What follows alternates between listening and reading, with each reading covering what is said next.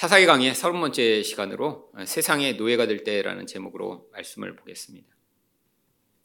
제가 20대 때 큰 은혜를 받고 나서 어, 수도사가 되면 좋겠다라고 생각했던 적이 있습니다. 그래서 이 수도사가 되면 어떻게 살아가는 것인가 책도 찾아보고요.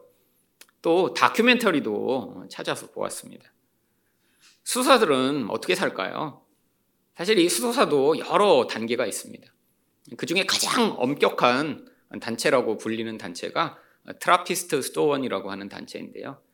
이 트라피스트 수도원 수도사들은 사실 일주일 내내 말을 하지 않습니다. 다 꼭 필요한 게 있으면 수화로 하거나요. 일주일에 한 시간 정도 대화할 수 있는 시간이 주어지더라고요. 그럼 그때 이제 대화를 하고 일주일 내내 침묵을 지킵니다. 하루 종일 기도하고 성경 묵상하고 그리고 노동을 아주 오랫동안 하더라고요. 그리고 몸에 이렇게 고기가 들어오고 맛있는 걸 먹으면 정욕이 생긴다라고 생각을 해서 뭐 실제로 그렇죠. 그러니까 일주일 내내 수프랑 딱딱한 빵 정도만 먹으면서 어, 이제 버팁니다. 엄청나게 힘들고 재미없고 그런 삶인데 제가 왜 그 삶을 동경했던 것일까요? 사실 생각을 해보니까 제가 은혜를 받으면서 이 영적인 것이 얼마나 멋지고 또한 정말 아름다운가를 일시적으로 깊이 경험했습니다.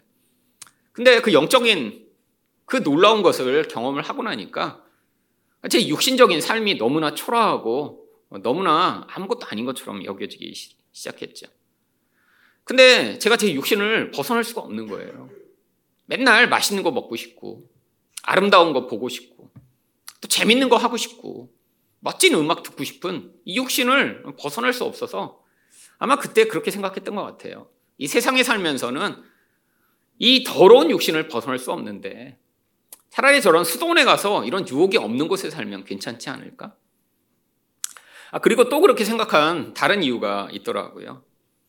사실 제가 이 육신적인 삶을 만족시키고자 열심히 살아가도 사실 이 세상에서는 그 육신을 만족시키기 위해서는 엄청난 능력과 돈이 필요합니다. 아, 당시만 해도 저는 클래식 음악을 굉장히 좋아했거든요. 근데 이 클래식 음악을 좋아하다 보니까 문제가 생겼습니다. 아, 더 좋은 오디오가 필요한 거예요. 근데 능력이 없잖아요. 여러분, 더 좋은 오디오를 갖고자 하는데 그걸 갖지 못할 때 느끼는 이 상대적 박탈감. 아, 내가 좋은 걸 자꾸 보고 더 아름답고 멋있는 거를 소유하고 싶지만 나의 능력이 그렇지 못함으로 말미암는 이 비참함으로 살아가느니 차라리 아무런 유혹도 없는 곳에 가는 게 낫지 않을까라는 생각을 했죠. 아, 그러다가 찾아보게 된 책이 헨리 나우엔의 제네시 일기라는 책이었습니다. 헨리 나우웬은 하버드대 교수였다가 이런 기독교 영성과 관련된 책들을 많이 쓰신 분이에요. 근데 이분이 이 트라피스트 수도원에서 운영하는 제네시 수도원이라는 곳에 일반인이지만 7개월간 어, 가서 그들처럼 생활을 하고 그걸 일기로 적었습니다. 아, 저한테 딱 맞는 책이더라고요. 아, 일반인이 거기 가면 어떻게 살 수 있을까? 궁금했는데 일기로 일상을 다 기록을 한 거예요. 근데 그 책을 읽고 나서 제가 아, 난 절대로 이런 수도사가 되거나 수도원에 가면 안 되겠구나를 오히려 깨닫게 되었습니다. 왜냐하면 수도원에 간다고 모든 유혹이 다 사라지는 게 아니더라고요. 수도원에서는 모든 제한된 상황인데 그 제한된 상황에서 다른 유혹들이 엄청나게 많다는 사실을 그 책을 보고 발견했습니다. 헬리나 오웬이 하버드 교수를 하다가 일시적으로 수원에 들어가 살고 있잖아요. 아, 본인도 가면 너무 평정하고 아무런 유혹이 없을 줄 알았는데 매일처럼 자기 안에 있던 많은 갈등들을 기록하기 시작했습니다. 아, 누군가 내가 이렇게 아무도 만나지 못하는 곳에 가 있다는 사실을 기억하고 자기에게 편지 쓰기를 맨날 기다리면서 우편함을 서성거리는 자기를 발견하면서 아, 내가 왜 이러지? 왜 이러지? 또 어떤 때는 친구들이 아, 나를 생각이나 해주고 있나 지금?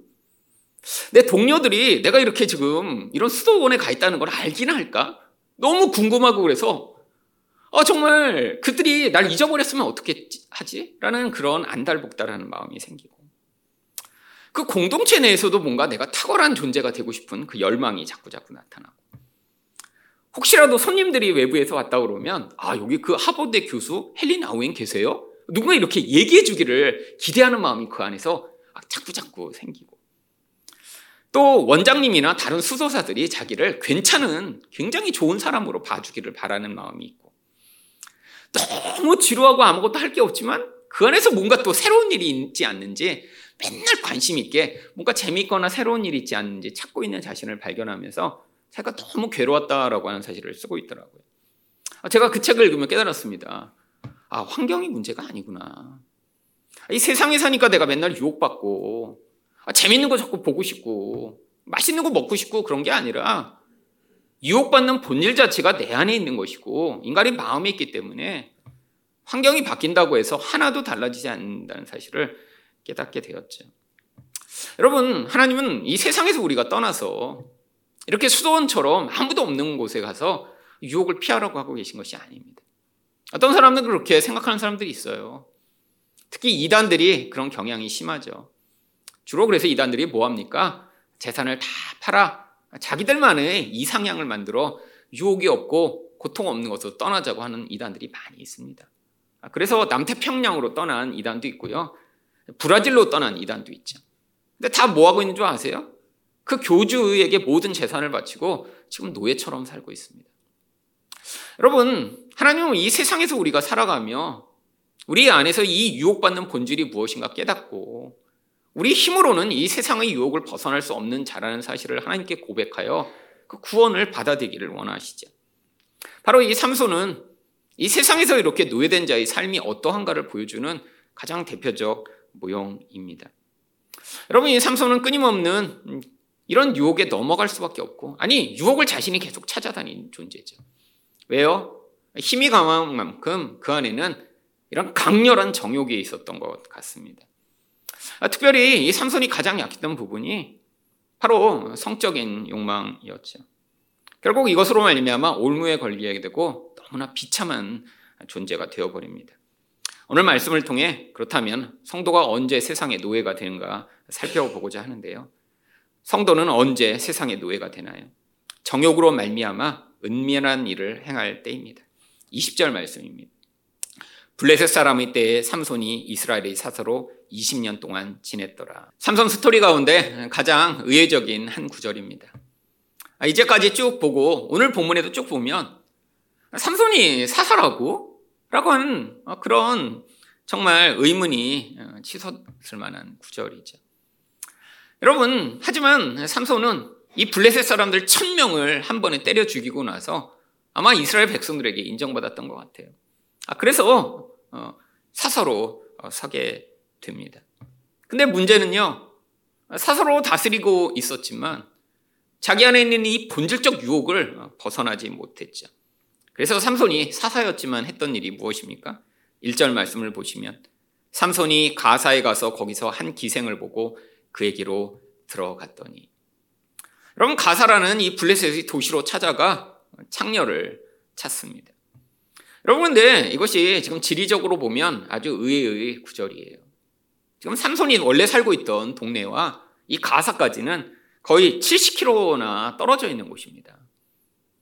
여러분, 70km가 뭐 지금처럼 자동차가 있는 때는 먼 거리가 아니지만 고대에는 엄청나게 먼 거리예요.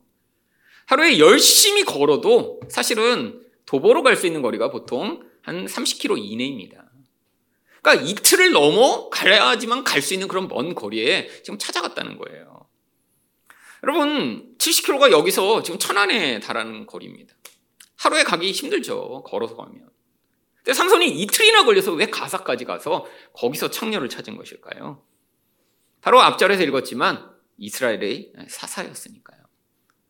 여러분, 자기 동네 근처에서는 체면이 있고, 그래도 내가 사사로서의 그런 이름이 있으니까 이렇게 창녀를 찾는 짓을 하지 못했던 것이죠.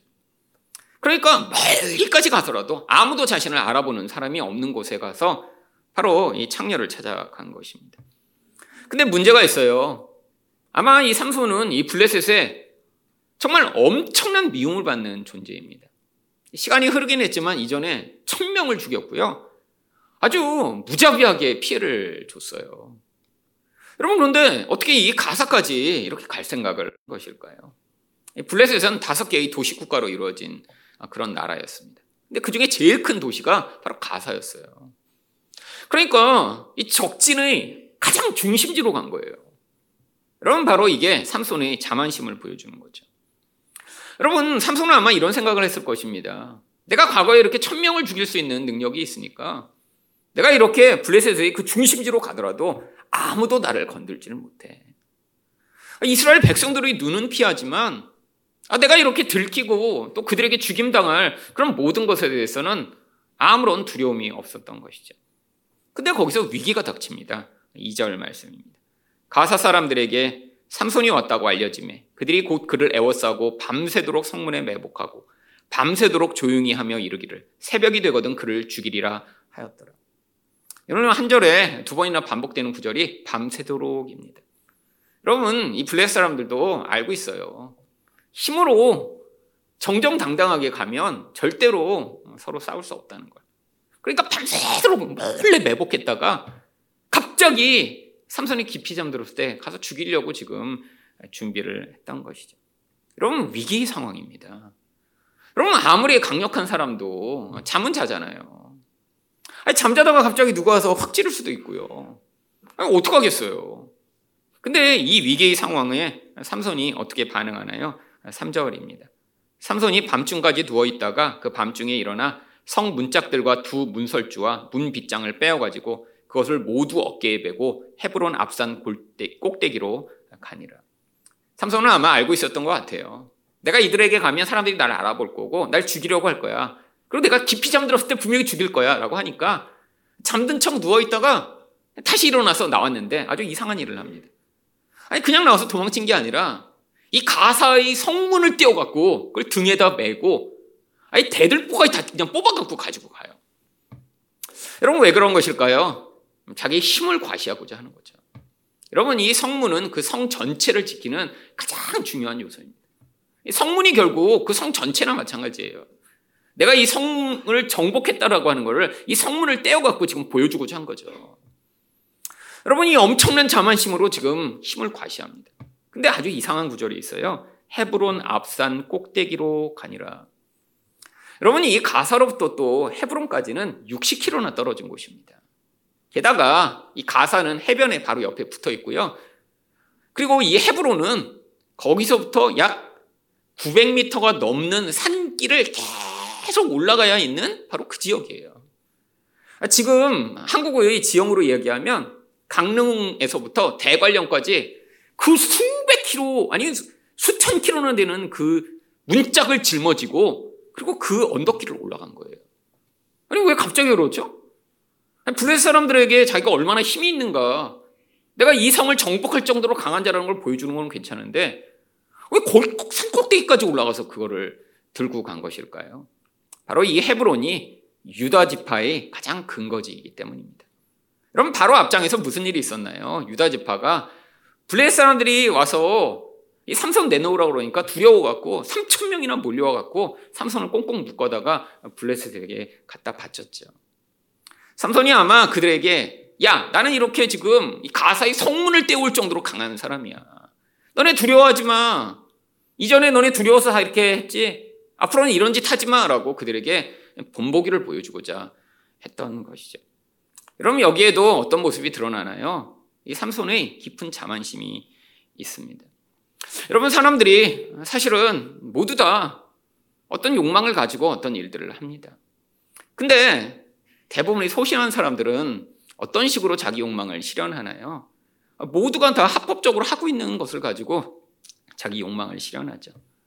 여러분, 근데 이 욕망이라는 게 항상 문제를 가지고 있어요. 쉽게 중독되고 또한 갈수록 그 욕망을 충족하는 것이 점점 어려워지는 거죠. 한계 효용의 법칙에 부딪혀서 이전에는 너무 좋았는데 점점 갈수록 그 기쁨이 사라지게 마련입니다.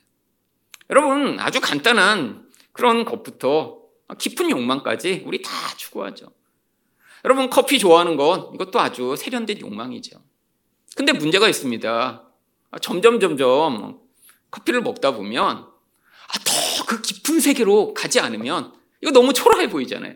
여러분, 다방 커피 마시는 사람 이렇게 보면서 아, 맥심 하루에 다섯 잔 먹어요. 그러면 아, 어떻게 이렇게 맥심을.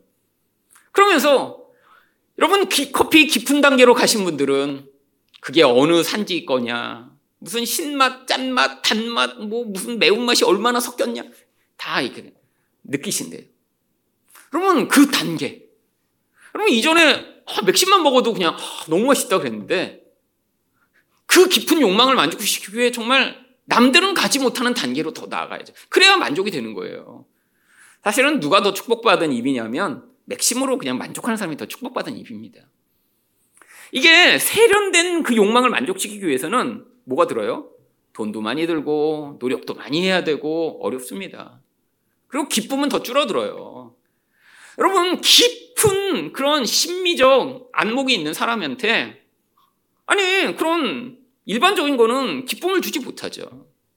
여러분 모든 욕망에는 사실은 그래서 이 한계 효용의 법칙으로 말미암아 아, 이전에 만족하던 수준으로 만족을 경험하기 위해서는 너무나 많은 투자를 해야 됩니다. 여러분 음악을 들어도 그래요. 아, 처음에는 그냥 찌그러진 라디오에서 들리는 소리도 와, 저 음악 너무 좋다. 뭐야? 라고 하던 음악을. 그래서 음악이 한번 빠지기 시작하면 점점 업그레이드를 시작해야죠. 근데 업그레이드를 대부분 어떻게 합니까? 자기의 최고의 한계를 불어 넣어 업그레이드를 하죠. 그리고 항상 이렇게 거기에 빠진 사람들은 주변에서 이제 모두를 불편하게 합니다. 어, 이거 얼마야? 이제 아내가 물어보면 아 얼마 아니야. 근데 이제 그것도 잘 통하지 않는 시대가 됐어요. 이제 인터넷 검색을 다 할 수 있거든요. 어, 옛날에는 얼마야 그럼 아 이거 뭐 그냥 싸 싸 그냥 당근에서 뭐 5만 원 줬어. 검색했더니 500만 원이야. 여러분 이게 이제 갈등을 불어일으키죠. 왜요? 한 사람의 욕망을 충족하기 위해선 더 많은 투자가 필요하거든요. 여러분 근데 끝이 있나요? 여러분 이 오디오에 빠진 사람들이 늘 하는 얘기가 있습니다. 오디오의 최후 단계는 집을 바꾸는 거래요. 집을 바꾸는 거. 왜요? 여러분 아파트에서 사는 사람이 오디오를 이렇게 해갖고 볼륨을 올릴 수 있나요? 저희 집에도 요만한 모니터 조그만 스피커가 하나 있습니다. 그 몇만 원짜리도 아니에요. 근데 심지어는 그런 컴퓨터에 연결해서 하는 스피커도 이 볼륨을 한 20%도 못 올려요. 그 정도만 돼도 소리가 큽니다. 그냥 작은 걸수록 원래 소리는 크죠. 근데 그거를 이렇게 크게 올린다고요? 여러분 아파트에서 살 수 없죠. 그래서 결국 오디오 하는 분들은 자기 집을 짓더라고요. 집을. 여러분 근데 집을 짓는다고 끝인가요? 거기에서 더 좋은 거, 더 좋은 거, 더 좋은 거 계속되는 이 인간의 욕망. 근데 문제는요. 아 이런 것들은 허용된 욕망이에요. 누군가 이렇게 오디오를 너무 좋아해서 아 20억짜리 샀다 그러면 사람들이 어떻게 해요? 어, 이성한 사람이는 게 아니라 여러분 오디오 잡지에 나옵니다. 그래서 20억짜리 풀 시스템 갖춘 분 이렇게 하고 나와요. 인터뷰에 나와요. 그런 분들 인터뷰 뭐라고 하는 줄 아세요? 30년 동안 내가 이 기계를 찾아 헤맸다 이렇게 나와요. 수없이 바꿨어요. 바꿈질을 100번, 200번 했어요. 어떤 분은 오디오 잡지에 제가 옛날에 어, 읽었는데 하루에 3번 오디오 바꿨더라고요. 아침에 사갖고 들었는데 어, 이 소리가 아니네? 그리고 점심에 팔고 새 거 사서 왔는데 또 아니야. 그 저녁 때 바꿔. 하루에 3번 바꾼 적 있대요. 이런 걸 뭐라고 합니까? 지름신에 들렸다라고 하죠. 끝이 없어요. 여러분들 이런 거는 합법적이고요. 사람들이 좋아합니다. 매니아 세계에서는요, 인정받아요. 그런 사람들을 보면 사람들이 우리가 보면 오디오 하루에 세 번 바꿨다. 오디오 뭐 만 원짜리가 아니라 수천만 원짜리 세 번 바꾼 거예요. 근데 보면 그런 오디오 잡지에 나오면서 와! 사람들이 너무너무 좋아합니다.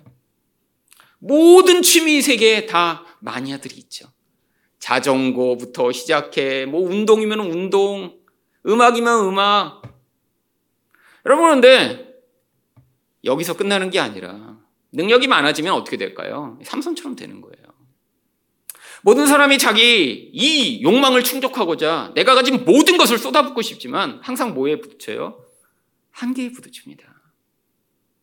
여러분, 근데 삼손은 지금 힘이 너무 강하잖아요. 그러니까 어디까지 가요? 이 은밀한 제한을 넘어서서 한계를 넘어서서 거기서 욕망을 추구하고자 하는 거예요.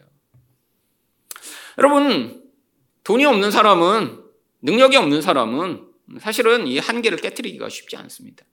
여러분 한 달에 월급쟁이가 월급 받아 살면서 뭐 이런 취미에 깊이 빠지거나 아니면 뭐 이렇게 막 첩을 두고 살거나 이런 불가능하잖아요. 여러분 그런데 능력이 많고 힘이 강하면 한계를 넘어 그 욕망을 추구하는데 대부분 그런 것들은 무엇이에요? 은밀한 거죠. 여러분, 마약에 빠지고 아, 이렇게 불륜을 저지르고 대부분 어떤 사람들이 많은 줄 아세요? 능력은 많은데 그 능력을 가지고 내가 지금 있는 것에 만족을 하지 못할 때 자꾸 선을 넘는 거예요. 여러분, 그래서 이 부부관계가 깨어져 이혼하는 사람 가운데 가장 많이 불륜으로 이혼하는 케이스가 사실은 가난한 사람들이 이렇게 불륜으로 이혼하는 사람보다 대부분 돈도 많고 시간도 많은 그런 사람들이 많이 불륜을 한대요. 왜요? 능력은 많은데 지금 나에게 주어진 것으로 만족을 하지 못하는 거죠. 여러분, 내 이게 무엇인가요? 사실은 지금 위험한 겁니다. 여러분, 대부분은 은밀한 욕망을 추구할 때 어떤 생각을 하고 있는 줄 아세요? 여러분, 나는 안 걸려. 나는 괜찮아. 이게 삼손의 마음이죠. 엄청난 자만심이죠. 여러분, 불륜하는 사람들이 나는 반드시 걸릴 거야. 내 아내가 반드시 알 거야. 내 남편이 반드시 알 거야. 이런 마음으로는 절대 불륜 못 합니다. 그럴 거 아니에요. 나는 안 걸려. 이런 마음으로 하는 거죠. 여러분, 이게 바로 인간이 세상의 노예가 되는 것이죠. 여러분, 참 어려운 일입니다. 그래서 인간이 참 누구인가를 아는 건 내가 정말 남에게 보여주면 안 되는 그런 은밀한 일을 무엇을 하고 있는가라고 하는 것을 찾아보면 되는 것 같아요. 여러분, 오래전에 나온 책 제목이 이런 게 있습니다. 아무도 보는 이 없을 때 당신은 누구인가? 이 빌 하이벨스라는 윌로우 크릭 목사님이 쓴 책이죠. 전 제목이 너무 좋았어요. 아무도 보는 이 없을 때 당신은 누구인가?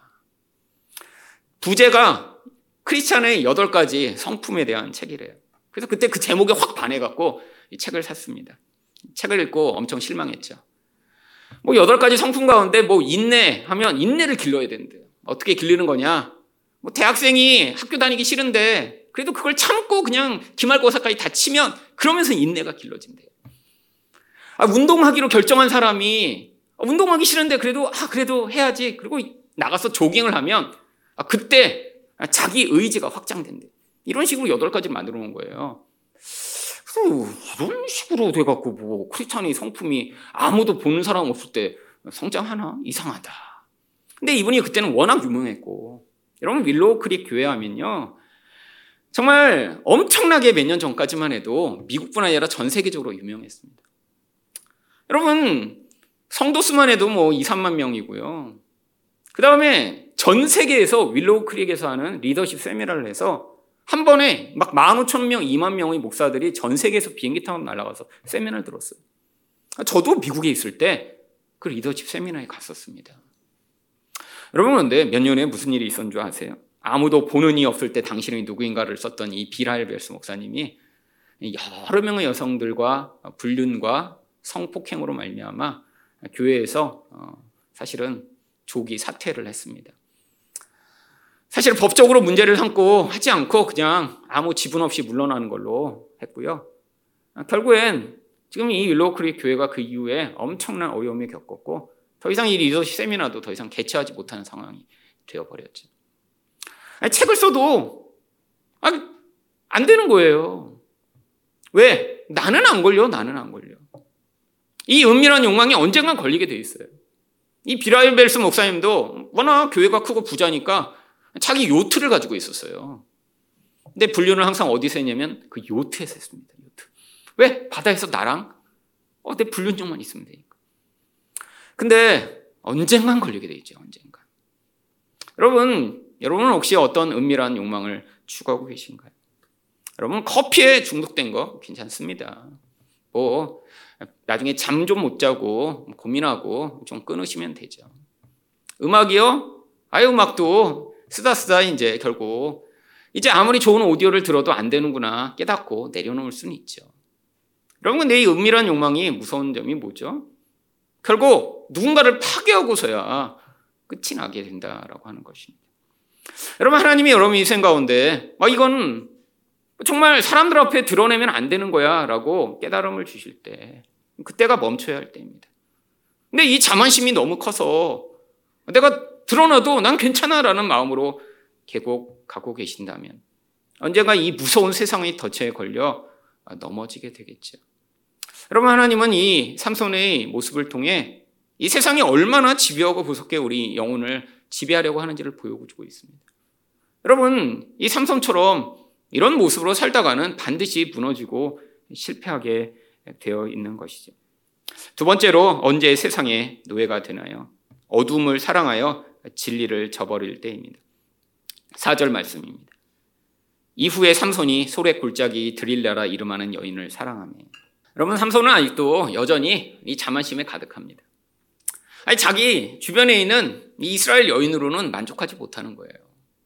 아니 어쩌면 가족이 있었을지도 몰라요. 이렇게 정력이 왕성한 사람이 지금 20년째 사살을 하고 있는데 성경은 기록하고 있지 않지만 자기 가족이 있었을 확률이 높죠. 근데 그걸로 만족하지 못하는 거예요. 너무 강력한 힘과 능력이 있으니까. 그리고 뭔가 일상적이지 않은 것, 특별한 것, 이것에 대한 열망이 커지기 마련이지. 여러분, 그래서 이 소라 골짜기라는 곳까지 또 찾아가 드릴라라고 하는 이름의 여인을 사랑합니다. 근데 이전과는 달라지기 시작했어요. 이전에는 보고 그냥 들어갑니다. 무슨 얘기예요? 그냥 눈으로 자극되니까 그 성욕을 추구해서 그냥 가서 성관계 맺고 사랑하지는 않았어요. 여러분, 사랑하는 것과 내 정욕을 만족시키는 것 사이에는 차이가 있습니다. 정욕을 만족시키기 위해서는 눈에 보고 그 욕구가 충족이 되면 이제 더 이상 그 대상과 관계를 맺지 않아도 돼요. 이전엔 그랬어요. 근데 여기선 달라집니다. 사랑이에요. 여러분, 이게 문제죠. 여러분, 세상의 것 우리가 좋아하고 즐길 수 있습니다. 근데 사랑하게 되는 건요, 마음을 주는 거예요. 내 삶의 일부를 나누는 것입니다. 아, 내 존재 안에 그게 들어와 나를 영향 미치기 시작하고 그것과 하나 되는 게 사랑하는 관계예요. 여러분, 근데 성경은 이 이름들을 통해 이 삼손의 이 사랑이 사실 이상한 사랑임을 보여주고 있어요. 여러분, 삼손의 뜻이 뭐라고 말씀드렸죠? 태양이라고 하는 뜻입니다. 이 드릴라는요, 밤, 어두움이라는 뜻이에요. 여러분, 이걸 히브리어로 그대로 읽으면 태양이 어두움을 사랑하더라. 이런 구절이에요. 아니, 태양이 어두움을 사랑할 수 있나요? 밤을 사랑할 수 있나요? 안 되잖아요. 자연에서는 있을 수 없는 일입니다. 빛이 존재하는 곳에 어두움은 반드시 떠나가게 되어 있죠. 빛과 어둠이 함께하지 못한다고 이야기하잖아요. 근데 삼손은 태양으로 부름받았어요. 근데 어두움을 사랑하기 시작해요. 결국 이 어두움이 이 세상의 도구가 돼 이제 삼손을 집어삼킬 준비를 시작합니다. 가장 처음에 어떤 일이 벌어지나요? 5절 말씀입니다. 블레 사람의 방백들이 그 여인에게로 올라가서 그에게 이르되 삼손을 꿰어서 무엇으로 말미암아 그 큰 힘이 생기는지 그리고 우리가 어떻게 하면 능히 그를 결박하여 굴복하게 할 수 있는지를 알아보라. 그리하면 우리가 각각 은 천백 개씩을 내게 주리라 하니. 여러분, 삼손은 원래 지금 우리가 이렇게 헬창이라고 부르는 막 거인처럼 몸이 크고 막 알통이 이만하게 나오고 그런 사람은 아니었던 것 같아요. 볼 때는 별로 별로 세 보이지 않아. 근데 갑자기 엄청난 힘이 나오는 거예요. 아, 예를 들면 아놀드 슈왈츠제네거 같은 그런 몸을 원래 가지고 있고 그러면 야 이렇게 운동을 많이 해서 엄청 세구나 이러면 되잖아요. 그렇잖아요. 이러면 아놀드 슈왈츠제네거 저보다 한 뭐 100배는 아니어도 10배 이상 무거운 거 들고 그럴 거 아니에요? 막 500kg, 600kg 들 거 아니에요? 50kg 안 되겠군요. 저는. 아, 그러니까 저는 한 20kg 든다면 20배, 30배, 100배는 아닐 거잖아요. 근데 몸 보면 셀 것 같아요. 막 팔뚝이 이만하고 막. 여러분 근데 삼성은 보니까 아, 이게 힘이 셀 이유가 없는데 비밀이 있구나 비밀이 뭐가 비밀이지? 지금 너무 궁금한 거예요. 여러분 이 은 천백 개는 엄청 큰 것입니다. 블레셋에는 도시가 다섯 개 있다고 말씀드렸잖아요. 각 도시마다 천백 개씩 주겠다는 거예요. 그러면 오천오백 개입니다. 이게 얼마나 엄청난 금액이냐면 여러분 당시에 노예 한 명이 은 30개면 살 수 있었어요. 5,500개면 사실은 노예를 몇 명을 살 수 있는 거예요. 여러분, 이거는 지금으로 얘기하면 수십억 원에 달하는 금액입니다. 여러분, 세상이 늘 사람을 회유하고 영향 밀칠 때 사용하는 이 돈의 위력. 여러분, 드릴라가 그래서 무엇을 합니까? 6절과 7절입니다. 드릴라가 삼손에게 말하되 청하건대 당신의 큰 힘이 무엇으로 말미암아 생기며 어떻게 하면 능히 당신을 결박하여 굴복하게 할 수 있는지를 내게 말하라 하니 삼손이 그에게 이르되 만일 마르지 아니한 새 활줄 일곱으로 나를 결박하면 내가 약해져서 다른 사람과 같으리라. 여러분 아무리 사랑하는 여인이라도 이렇게 얘기하면 조금 눈치를 까야 되는 거 아닌가요? 아. 근데 지금 삼손이 지금 수수께끼 하듯이 지금 엉뚱한 답이지만 답을 주고 있는 거예요. 너 뭐 하는 거야? 너 누가 너 지금 뇌물 먹이고 나 힘의 근원 알아내라고 그랬어? 좀 이렇게 의심하는 게 정상이잖아요. 근데 이게 사랑에 빠진 자의 문제죠. 여러분 사랑에 빠지면 어떻게 된다 그래요? 눈이 먼다고 합니다. 여러분 지금 삼손이 사랑에 빠져버렸어요. 아니 사랑하면 안 됐어요. 밤을 사랑하면 안 되고 좋아는 할 수 있죠. 아 너 예쁘다. 근데 사랑해서 내 마음을 줘버렸어요. 그러니까 지금 분별하지 못합니다. 근데 어떻게 됐어요? 소용없죠. 여러분 멈춥니까? 11절에서 이제는 새 밧줄로 또 묶으면 된다고 하니까 어떻게 합니까? 삼손이 그에게 이르되 만일 쓰지 아니한 새 밧줄들로 나를 결박하면 내가 약해져서 다른 사람과 같으리라. 여러분 답을 주었지만 이것도 거짓말이라는 게 금방 들통나죠. 세 번째는 이 드릴라가 또 시도합니다. 여러분 3, 세 번이나 듣다는 건 이거 지금 심각한 거예요. 13절에서 드릴라가 삼손에게 이르되 당신이 이때까지 나를 희롱하여 내게 거짓말하였도다. 내가 무엇으로 당신을 결박할 수 있을지를 내게 말하라 하니 삼손이 그에게 이르되 그대가 만일 나의 머리털을 일곱 가락을 배틀의 날실에 섞어 짜면 되리라. 여러분 어디까지 왔죠? 이제 머리까지 옵니다. 아니 머리를 미는 거는 아직 얘기 안 했는데 이제 정답에 가까운 데까지 지금 자기 진실을 얘기하고 있죠. 여러분 지금 어떻게 돼요? 점차 점차 어두움이 이 빛을 지금 삼키려고 하고 있는 상황입니다. 근데 이것도 거짓말하는 게 들통나잖아요. 16절에서 무슨 일이 벌어집니까? 날마다 그 말로 그를 재촉하여 조름해 삼손이 마음이 번뇌하여 죽을 지경이라. 사랑하지 않았으면 번뇌하고 죽을 지경 안 됐겠죠. 근데 사랑해서 마음을 줬습니다. 그 여인이 내 마음에 들어왔어요. 내 영혼을 지금 뒤흔들고 있는 것이죠. 왜? 난 그 여인을 얻어야 되니까요. 내 마음에서 떠나가면 안 되니까요. 이게 문제입니다. 여러분 세상을 사랑하면 결국에 어떻게 되는 줄 아세요? 그 세상이 우리 마음을 들어와 우리 영혼을 지배하며 우리를 번뇌케 해요. 여러분 우리가 세상 사람이 아니면 이런 번뇌를 겪지 않습니다. 여러분 세상 사람이 아, 나 로또 맞고 싶은데 그래서 아, 로또 사면서 막 번뇌해요. 아, 로또 이거 사도 될까? 아니에요. 기대감만 더 충천하죠. 근데 예수 믿는 사람이면 번뇌해야 돼요. 아, 내가 예수 믿는데 이거 또 로또 사도 될까? 여러분 사보세요. 안 사보신 분은. 여러분 근데 하나님이 진짜 계시다면 로또 안 됩니다. 여러분 만약에 여러분이 로또가 돼서 갑자기 수십억 원이 벌린다고 생각해 보세요. 그럼 당장 벌어질 일이 무엇일까요? 바로 자기 욕망을 위해 하나님을 점점 밀어내겠죠. 그러니까 하나님이 도와주지 않아요. 여러분 우연히 번호가 맞을 수는 있겠죠. 하나님이 맞는 거를 못 맞게 해주시는지까지는 모르겠어요. 하지만 확률 자체가 워낙 낮기 때문에 그 돈으로 차라리 맛있는 거 사드시는 게 낫죠. 예전에 제가 초등학교 때 어, 자주 가던 서점이 있었는데 제가 자주 서점에 가니까 서점 아저씨가 저를 이쁘게 보셨는지 자기 자랑할 거 있다고 보여주겠다고 저를 뒷방으로 부르시더라고요. 보니까 앨범이 한벽 전체를 앨범으로 쫙 차 있어요. 그래서 좀 사진 보여주시는 줄 알았어요.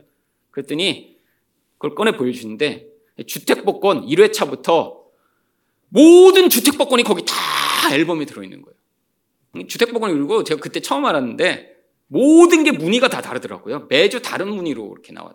그걸 전부 모으신 거예요. 근데 그분의 열망은 주택복권 모으는 게 아니라 주택복권 당첨되는 것이었어요. 근데 한 번도 당첨이 안 되니까 그걸 수십 년째 모으고 계시더라고요. 그리고 그 나중에는 그냥 목적을 바꾼 거예요. 어차피 당첨이 안 되니까 그냥 종류별로 다양하고라도 모으자. 그래서 그걸 모은 다음에 자랑할 데가 없으니까 초등학생 불러갖고 그걸 보여주신 거예요. 아직도 그 순간을 잊어버리지는 않습니다. 그래서 제가 그때 깨달은 게, 아, 저렇게 매주 사도 당첨이 안 되는구나. 제가 그때 일찍 깨달았습니다. 일찍. 여러분, 아니, 그렇게 열심히 매주 사시는데 그 하나만 사시겠어요? 당첨이 됐어야죠, 그러면. 근데 당첨이 안 되는 거는, 아, 제가 그때 그걸 보고 정말 현저하게 깨달아요, 현저하게. 근데 세상 사람들은 갈등이 없습니다. 근데 하나님 백성은 갈등하게 되어 있어요. 왜 우리 안에 하나님의 영이 계시다면 세상이 우리 사랑을 뺏어가서 세상이 우리 안에 들어오면 우리 안에서 충돌하고 고민은 두게 돼 있죠. 여러분, 이게 지금 삼손의 모습이죠. 삼손은 아예 세상 사람이 아닙니다. 하나님의 백성인데 지금 점차 점차 이 세상으로 더 깊이 가려고 하니까 깊은 갈등을 겪는 것이죠. 여러분 결국 17절 상반절에서 무슨 일이 벌어졌나요? 삼손이 진심을 드러내어 그에게 이르되 내 머리 위에는 삭도를 대지 아니하였으니 이는 내가 모태로부터 하나님의 나시린이 되었습니다. 그러면 하나님이 삼손에게만 말씀하신 진리입니다. 근데 뭐 하는 거예요? 이 드릴라의 사랑을 얻고자 하나님이 주신 진리를 내어버리는 것이죠. 여러분, 하나님이 우리에게 말씀하고 계세요. 나만을 사랑해라. 돈을 사랑하지 마라. 근데 많은 사람들이 어떻게 해요? 돈을 사랑하다가 이렇게 세상에 마음을 내어주고 결국 유혹에 빠집니다. 여러분, 교회 다녀도 이 돈에 대한 사랑 벗어버리기 쉽지 않죠. 여러분, 끊임없이 우리 안에서 계속 요동하죠. 아, 내가 지금보다 두 배만 돈이 더 많으면 좋겠다. 아니, 나도 한몫 얻으면 좋겠다. 이 유혹이 우리 안에서 그치지 않습니다. 근데 하나님은 우리한테 계속 뭐라고 하세요? 더 기도하면 내가 한몫 줄게. 이거 하나님 아니에요. 여러분 이런 음성을 들으셨다면 빨리 저한테 찾아오시기 바랍니다. 목사님 제가 환청이 들리는데 이거 아니죠? 예, 아닙니다. 아니에요. 다행히 여기 다니시는 분들은 그런 환청을 안 들으셔도 다행이에요. 이제까지 오셔갖고 뭐 언제 전쟁 납니다 이런 말씀을 하셨는데 이런 얘기 저한테는 안 하셔서 다행이고요. 뭐 하나님이 여기 가면 이렇게 대박을 친다고 하셨는데 이거 맞나요? 이런 얘기도 저한테 어, 안 하셔도 너무 다행이에요. 근데 여러분 교회에서 그런 얘기 하는 사람 너무 많습니다. 내가 기도해 보니까 이 사업하면 하나님이 축복해 주셨다고 음성을 들었대요. 여러분 이거 다 거짓말입니다. 여러분 하나님이 갑자기 이렇게 대박을 치게 하시거나 갑자기 우리를 부여하게 하시지 않아요. 근데 그 사랑이 너무 큰 나머지 잘못된 것을 듣고 자기 마음을 내어준 다음에 늘 듣고 있는 진리를 포기해버리는 순간이 오게 되는 것이죠. 여러분, 하나님은 향해 뭐라고 말씀하세요? 내가 너를 사랑하고 내가 너희 모든 것을 위해 내 생명을 주었으니까. 나를 믿고 나를 신뢰하고 끝까지 가라고 말씀하세요. 근데 우리 안에는 세상에 살다 보면 자꾸 유혹받아요. 그래서 하지 말아야 될 선택을 하고 이미 알고 있지만 아, 이번은 아닐 거야 라고 하며 진리를 타협하죠. 삼손이 그리고 17절 하반절에 뭐라고 얘기합니까? 만일 내 머리가 밀리면 내 힘이 내게서 떠나고 나는 약해져서 다른 사람과 같으리라. 여러분 이건 삼손이 잘못 알고 있는 거예요. 정말 머리털에서 힘이 나오는 걸까요? 아닙니다. 이 머리털은 삼손이 하나님의 사람이라는 것을 증명하는 표징에 불과해요.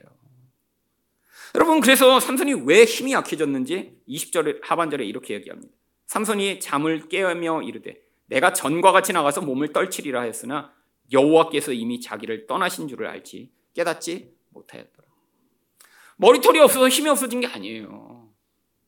머리털이 기른 그것을 통해 하나님이 이 삼손과 함께 하셨는데 머리털이 없어지면서 이제는 그 하나님과 함께하는 증표가 사라지고 진리를 포기하여 세상을 온전히 받아들이면서 하나님이 떠나버리신 거죠. 여러분, 하나님 백성에게 가장 비참한 건요, 가난해지거나 병이 드는 게 아닙니다. 여러분 제 인생 가운데 병도 들어봤고 지독한 가난도 오랫동안 살아봤는데요. 그건 지나 보니까 괜찮더라고요. 여러분 근데 뭐가 진짜 저준 줄 아세요? 하나님이 우리 인생으로부터 떠나시는 것입니다. 물론 하나님 백성으로부터 하나님 완전히 떠나지는 않으세요. 근데 하나님과 관계없는 인생이 되어버리는 거예요. 여러분 하나님이 떠나시자 삼손에게 나타난 결과가 무엇인지 21절에 이렇게 얘기합니다. 블레 사람들이 그를 붙잡아 그의 눈을 빼고 끌고 가사에 내려가 노줄로 매고 그에게 옥에서 맷돌을 돌리게 이건 세상의 노예된 자의 전형적 그림입니다. 눈을 뽑아버려요. 여러분 신약 성경에서 인간이 가장 비참한 상태를 뭐라고 얘기하죠? 장님된 상태요. 영적인 것을 볼 수 없는 상태요. 그냥 눈에 보이는 것밖에 못 보고 사는 그런 상태예요. 이게 인간에게 제일 비참한 상태예요. 하나님 나라가 존재하고 우리 하나님 계시고 하나님이 온 세상을 통치하시는데도 그걸 볼 수 없이 이 세상에 메어진 그런 상황이 제일 비참하죠. 또 어떤 상황이 비참한가요? 노줄에 매어 옥에 갇혀서 옴짝달싹 할 수 없는 그런 상태. 내 의지대로 아무것도 할 수 없는 상태.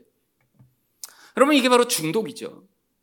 여러분 세상의 모든 것들은 우리를 중독시킵니다. 사실은 아무리 좋아 보이는 것도 그게 인간을 중독시키는 순간에 비참하게 만들어요.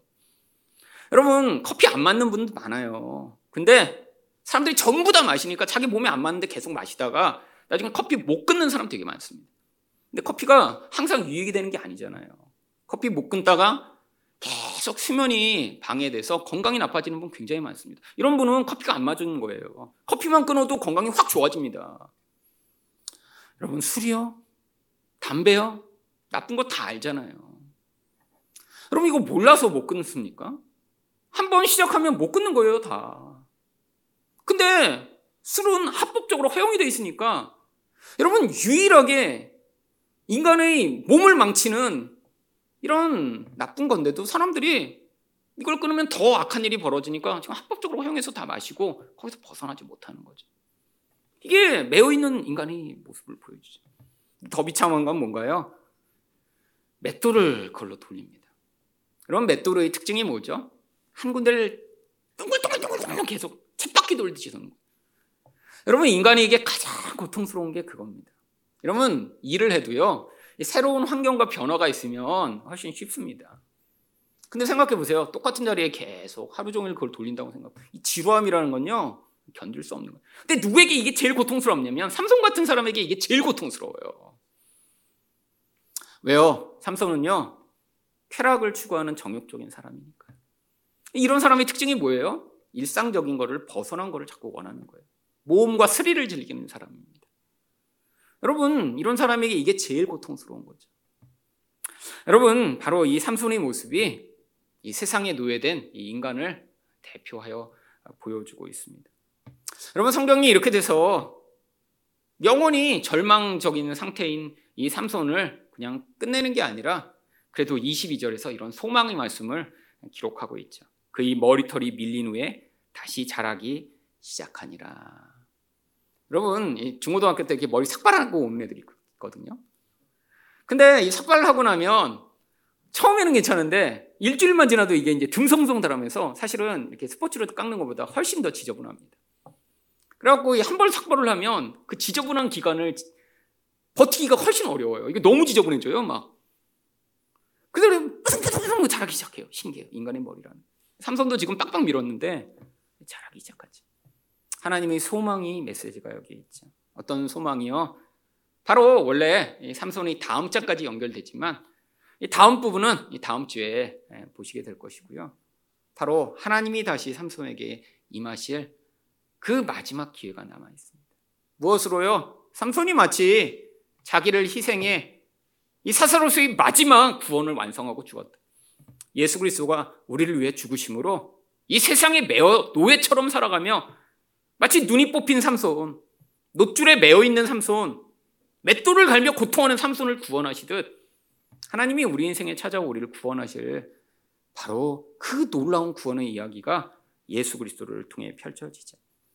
여러분 예수님이 오셔서 그래서 가장 먼저 선포하신 것이 무엇인 줄 아세요? 누가복음 4장 18절과 19절입니다. 주의 성령이 내게 임하셨으니 이는 가난한 자에게 복음을 전하게 하시려고 내게 기름을 부으시고 나를 보내서 포로된 자에게 자유를 눈먼 자에게 다시 보게 함을 전파하며 눌린 자를 자유롭게 하고 주의 은혜의 해를 전파하게 하려 하심이라 하였더라. 여러분 여기 나와 있는 이 가난한 자가 바로 삼손이에요. 여러분 마음이 부여했으면 이런 유혹 찾아다니지 않았겠죠. 마음이 부여했으면 자랑하고자 하지 않겠죠. 여러분 진짜는 자랑하지 않아요. 근데 이게 어설픈 사람들이 자랑하고자 하잖아요. 왜? 사람들이 인정을 받고 싶어서. 삼손은 너무 가난했던 사람이었던 거예요. 삼손이 어떤 사람이었어요? 포로된 자잖아요. 삼손이 어떤 사람이에요? 눈먼 자잖아요. 예수님이 왜 오셨다고요? 이 가난하고 포로되고 눈먼 자들을 자유케 하고 보게 하여 이 하나님 나라를 보며 이 세상의 것이 얼마나 아무것도 아닌가를 깨닫도록 우리 눈을 열어주시고 이 세상의 것을 사랑하여 중독되고 매어있던 자리로부터 우리를 구원케 하시며 무엇으로도 채울 수 없는 이 가난한 마음을 하늘나라의 생명으로 채워주시고자 예수님이 오셨다고요. 여러분, 이 땅을 살아가면 우리는 또 자주자주 무엇을 경험하나요? 정말 쳇바퀴 돌듯이 이렇게 힘들게 살아가는 인생 너무 고통스럽고 힘들다. 여러분, 그게 뭐 직장이 힘들어서 그런 거예요. 하는 일이 맨날 똑같아서 그런가요? 아니요. 우리 마음이 지금 만족과 기쁨이 없어서 그렇죠. 그래서 예수님이 또 오셔서 뭐라고 말씀하셨나요? 마태복음 11장 28절과 30절을 보시면 수고하고 무거운 짐진 자들아 다 내게로 오라. 내가 너희를 쉬게 하리라.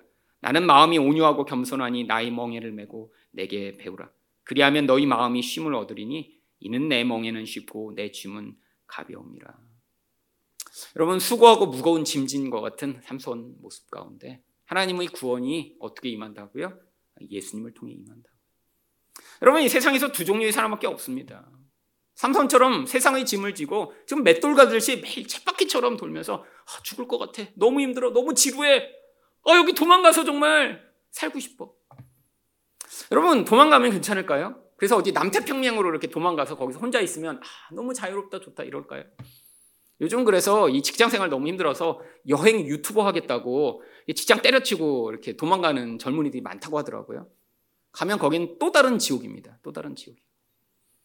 여러분 성공한 소수만 그렇게 뭐 곽튜브나 뭐 이런 사람들 나와갖고 아, 뭐 이렇게 백만 유튜버 해갖고 뭐한 달에 몇 천만 원씩 번대요.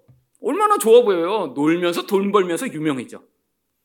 그렇게 해갖고 여행 유튜버 하는 사람들 한 달에 5만 원 못 버는 사람이 태반이랍니다. 그래서 그렇게 하다가 누가 봐요. 이미 다 선점돼 있는 그 시장. 어렵죠. 여러분, 그럼 나중에 아, 이렇게 직장 생활 힘드니까 내가 은퇴하고 나서 이 자유를 누리리라. 은퇴하면 자유를 누릴 힘이 없어요. 힘이. 아이고 자유를 누리고 어디도 가야 되는데 아이고 너무 힘들어. 아이고 이게 이제 이게 문제죠. 우리의 문제. 그렇잖아요. 여러분 뭐 60, 70에 은퇴했는데 그때 뭐 아, 나 이제 세계 여행 배낭 여행 좀 해봐야 돼. 배낭을 못 매요. 그때는 힘들어. 어디 한번 갔다 오면 막 일주일씩 알아 누워야 돼. 여러분 나이 들어서 조심하셔야 돼요.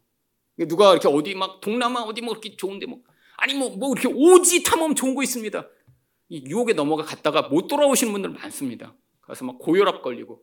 여러분 일본에 가서 매년 한국 분들이 여러분이 온천에서 돌아가세요. 특히 나이 드신 분들이 왜 그런 줄 알아요? 일본 온천이 이렇게 추운데 갑자기 뜨거운 물이 나오잖아요. 그래갖고 온도 변화가 너무 심하니까 나이 드신 분들이 고혈압으로 거기서 그냥 돌아가셔서 일본에서 많이 한국 분들이 돌아가신대요 매년. 가셔도 젊을 때 가세요. 젊을 때. 네. 여러분 이게 인생이죠. 여러분 마음이 자유롭지 못한데 여러분 우리 인생이 이렇게 쉼이 없고 힘든 이유는 일을 하거나 은퇴를 못해서가 아닙니다. 일을 해도 은퇴를 하지 않아서도 예수님으로 말미암아 누리는 자유를 주시겠다고 예수님 말씀하고 계시죠. 우리 마음이 쉼을 얻지 못하는 진짜 이유는 예수님처럼 겸손하고 온유하지 않아서 그래요. 지금 이 삼손이 마음이 어땠나요? 교만하고 완악했으니까요. 여러분 완악이라는 게 뭐죠? 하나님이 이것만 해라고 한 그거를 지금 삼손은 받아들일 수 없는 내 마음대로 사는 게 완악한 겁니다. 교만한 게 뭐죠? 이 자기 힘을 자랑하며 이 자만심에 가득 차 내가 원하는 것을 끊임없이 추구하는 이 마음. 여러분, 그러니까 지금 이런 비참한 상태에 놓이게 된 거죠.